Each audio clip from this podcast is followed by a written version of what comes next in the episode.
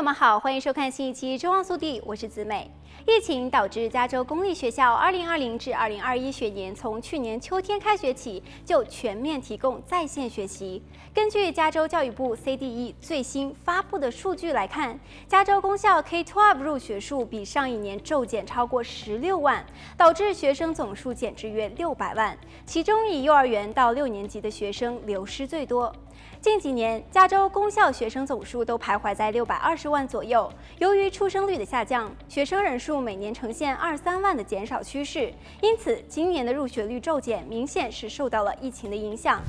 根据美联社的报道，全美各州公校去年秋天入学人数也是有所减少，但是加州降幅最大，入学率较上一学年下降了百分之二点六。从教育部发布的族裔注册数据来看，减少的学生人数以白人为主，白人学生今年注册数仅占总体的百分之二十一点七，比去年下降了百分之零点七。换算成学生的人数就减了将近八万，约占 K-12 学生减少总数的一半。这也导致西班牙裔学童占比从去年的百分之五十四点九增至百分之五十五点三，亚裔占比从百分之九点三增加到了百分之九点五。按年级统计，则可以看出，幼儿园孩子的家长们要么未积极地为孩子注册入学，要么已经注册私立学校就读。去年秋天，光是幼儿园的注册人数就减少了六点一万名学生。加州私立学校与上一年相比，总入学人数增加了两万人，也就是百分之四的占比。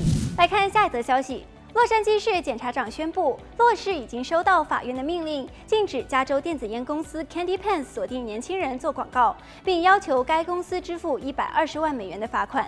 Candy Pants 在线销售电子烟产品，并通过 YouTube 和 Instagram 等社交媒体吸引年轻人。在年轻人喜爱的音乐视频，包括 Justin Bieber 的作品中植入了烟草产品的图像。事实上，电子烟对于公众的健康构成威胁，是一种流行病。百分之二十七的高中学生都抽电子烟，有一百万个孩子每天都吸电子烟，而十五到十七岁的青少年吸电子烟的可能性是二十五岁到三十四岁青年的十六倍。法院还命令该公司遵守加州烟草管制法律，在其所有的社交媒体页面都先验证登录者的年龄，以限制二十一岁以下的人进入网页。